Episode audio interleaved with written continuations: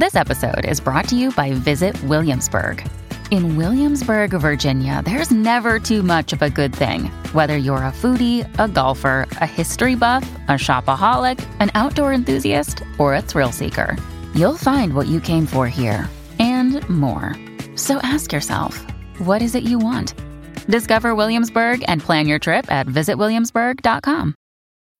When you need mealtime inspiration, it's worth shopping Kroger, where you'll find over 30,000 mouthwatering choices that excite your inner foodie. And no matter what tasty choice you make, you'll enjoy our everyday low prices, plus extra ways to save, like digital coupons worth over $600 each week. You can also save up to $1 off per gallon at the pump with fuel points. More savings and more inspiring flavors make shopping Kroger worth it every time. Kroger, fresh for everyone. Fuel restrictions apply. This is Optimal Relationships Daily, episode 1584 The Boundaryless Couple Victims and Savers by Dr. Margaret Rutherford of drmargaretrutherford.com. Hello, everybody, and welcome back to the show that's all about improving your relationships, Optimal Relationships Daily. I'm your host and narrator, Greg Audino, ready once again to read to you from a great post prepared by one of our contributors. This time we'll be hearing from therapist Dr. Margaret Rutherford as she talks about the risks of being part of a relationship without boundaries. So let's give her work the floor and start optimizing your life. The Boundaryless Couple Victims and Savers by Dr. Margaret Rutherford of drmargaretrutherford.com. Boundaries. What in the world does that word really mean when it comes to relationships? A boundary is a limit, an edge, where one thing stops and another begins. If you say, I don't have good boundaries, what do you mean? Generally, it means that you allow other people to manipulate or disrespect your time, desires, or values. It can also mean that you actually do this to yourself because you've taken on a saver mentality, and that's how you feel loved. The roles of victim and saver. A while back, I read The Subtle Art of Not Giving a F, a counterintuitive approach to living a good life. I Googled the author, Mark Manson. He's a mega blogger, a self made guru, with millions reading his relationship advice. As I hopscotched through his repetitive use of the F word, which I expected given the title of the book, I was struck by the wisdom he had to offer. I'm all for sharing wisdom, and it's apparent that many people are liking his very direct, common sense, albeit expletive filled delivery. He made two important points about boundaries and healthy relationships. One, You've got to take responsibility for yourself in a good relationship, meaning you claim your strengths and your weaknesses. And two, you don't want to or expect your partner to fix whatever problems you have. The boundary what's mine is mine, what's yours is yours. You care that the other person is struggling or in pain, you empathize and help, but you understand and acknowledge that you can't fix it. That's something that only they can do. He divides people into victims and savers. This is similar to what's described as the Karpman drama triangle in psychology. With conflict, there are heroes, I'll save you, victims, help me, and persecutors, it's your fault. Both people can be addictively drawn to each other, and the relationship becomes a dramatic off the charts roller coaster. Victims don't take responsibility for themselves, and saviors absorb the needs and expectations of others in order to feel loved. Manson points out Quote, the victim, if he really loved the saver, would say, Look, this is my problem. You don't have to fix it for me. Just support me while I fix it myself. If the saver really wanted to save the victim, the saver would say, Look, you're blaming others for your own problems. Deal with this yourself. End quote. I couldn't agree with him more. Common responses to setting a healthy boundary. If you're a victim, Someone setting a boundary with you can trigger tremendous insecurity. How can a saver move out of saving mode and into a healthy space where you're no longer party to the circle of drama being created? You can start by saying things like, I can no longer be as available to you, or I won't be a part of something that's destructive. As a victim, your defensiveness can be intense and you may attack, adopting the persecutor role.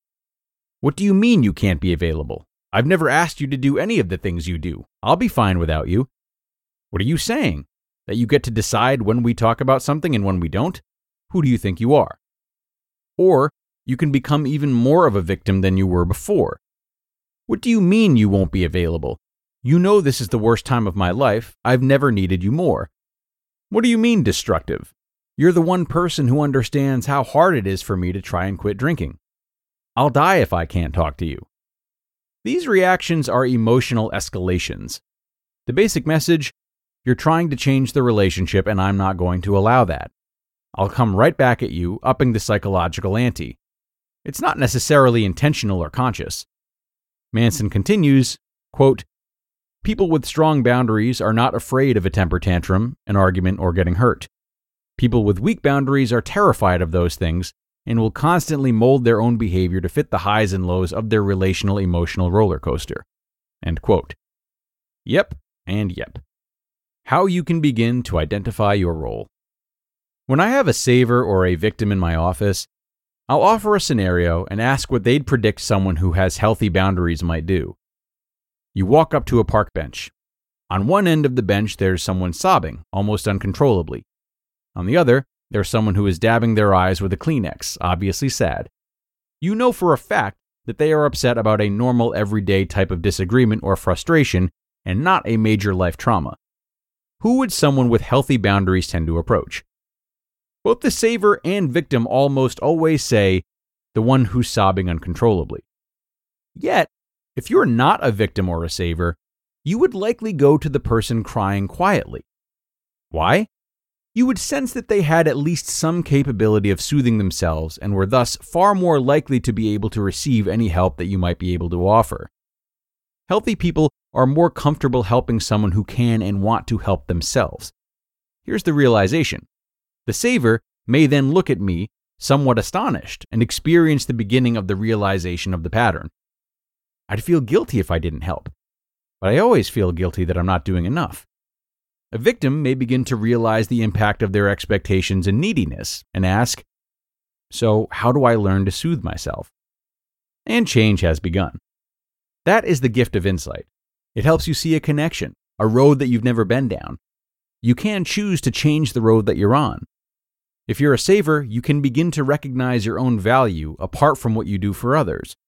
If you're a victim, you can begin to create new skill sets and develop habits that bring a sense of self competence and self sufficiency. It takes time, but it can be done. As a recovering saver, I ought to know. You just listened to the post titled The Boundaryless Couple Victims and Savers by Dr. Margaret Rutherford of drmargaretrutherford.com. And thanks to Dr. Margaret for this post somewhat teaming up with another favorite contributing member to the OLD network, Mark Manson. We read from him plenty as well. Sometimes uh, our roles of saver and victim can be so deeply ingrained that the idea of stepping out of these roles, or at least approaching a healthy middle ground, can indeed seem impossible. Savers, especially, might find a great nobility in their roles, you know, not recognizing how harmful their martyrdom can be to themselves and others. Well, you know, just like any other big change that we might try to make, I would recommend looking first for small ways in which you can push yourself in the direction that you want to go in. So, a victim, for example, might reflect on times in which they've had to take care of themselves and done so successfully, and make a point of taking ownership of their feelings and healing under similar circumstances, you know, instead of reaching for a saver just because they're available. Or they might consider how they can plan in advance for an oncoming struggle that they can anticipate, keeping a saver just on standby as an absolute last resort. The list could go on and on and change from scenario to scenario, but these are good questions to start asking ourselves anyway. And that'll do it for this post, everyone. But do not go, because there is another bonus episode ready in your feed as well. If you want more ORD today, we've got more. So consider checking that one out, and I will hope to see you there where your optimal life awaits.